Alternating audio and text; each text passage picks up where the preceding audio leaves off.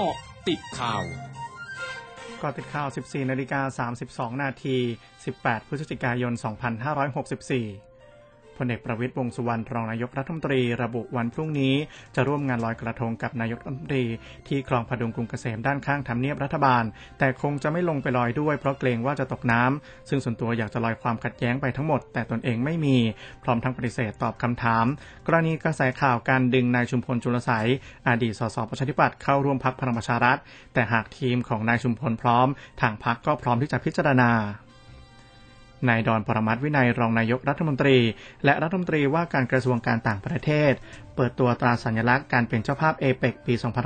2565 ที่ไทยจะเป็นเจ้าภาพ ซึ่งถือเป็นงานใหญ่ระดับโลกที่มีผู้นำระดับโลก จากเขตเศรษฐกิจต่างๆ มาร่วมประชุม ซึ่งจะเป็นประโยชน์ต่อไทย โดยเฉพาะด้านเศรษฐกิจการค้า รวมถึงการเปลี่ยนแปลงของสภาพอากาศโลก สำหรับตราสัญลักษณ์เอเปกปี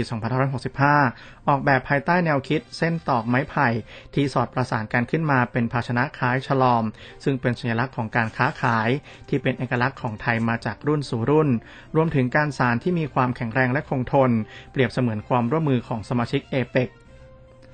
พลเอกชัยชาญช้างมงคล รัฐมนตรีช่วยว่าการกระทรวงกลาโหม ตอบกระทู้ถามสดของนายประเดิมชัยบุญช่วยเหลือ สสกรุงเทพมหานครพักเพื่อไทย ต่อกรณีความรุนแรงที่เกิดขึ้นกับผู้ชุมนุมทางการเมือง ในพื้นที่ต่างๆ ของกรุงเทพมหานคร ว่ารัฐบาลได้กำชับให้การควบคุมการชุมนุมเป็นไปตามหลักสากล แต่ในการชุมนุมบางครั้ง พบว่าไม่ใช่การชุมนุมโดยสงบ เนื่องจากมีการทำร้ายเจ้าหน้าที่และทำลายทรัพย์สิน ซึ่งเจ้าหน้าที่พยายามอดทนอดกลั้น และดำเนินการตามขั้นตอนปฏิบัติการดูแลการชุมนุมสาธารณะอย่างเหมาะสม เป็นไปตามขั้นตอนและหลักสากล ส่วนเหตุการณ์การชุมนุมในวันที่ 14 พฤศจิกายนที่ผ่านมา ได้มีการให้ตั้งคณะกรรมการสอบสวนข้อที่จริง ถึงการบาดเจ็บของผู้ชุมนุมแล้ว ช่วงหน้าคืบหน้าข่าวอาเซียนครับ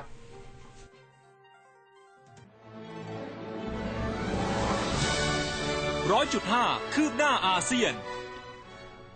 นายกรัฐมนตรีฮุนเซนของกัมพูชา แสดงความวิตกกังวลว่าการระบาดของเชื้อไวรัสโควิด -19 อาจกลับมาในฤดูหนาว จึงขอให้ประชาชนดูแลสุขภาพของตนเอง และปฏิบัติตามกฎระเบียบต่างๆ ของกระทรวงสาธารณสุข ซึ่งรวมถึงผู้ที่จะเดินทางในช่วงเทศกาลน้ำและลอยโคม เพื่อป้องกันการแพร่ระบาดของเชื้อไวรัสโควิด -19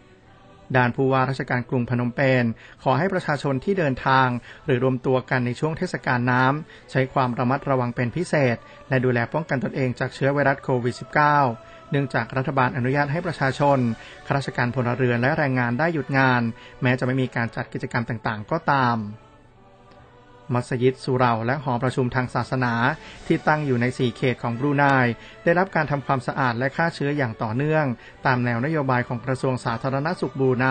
เพื่อเตรียมความพร้อมในการกลับมาเปิดทำการตั้งแต่วันพรุ่งนี้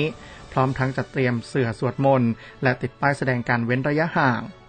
ทั้งหมดคือกอติดข่าวในช่วงนี้อาทิสมบูรณ์รายงานครับ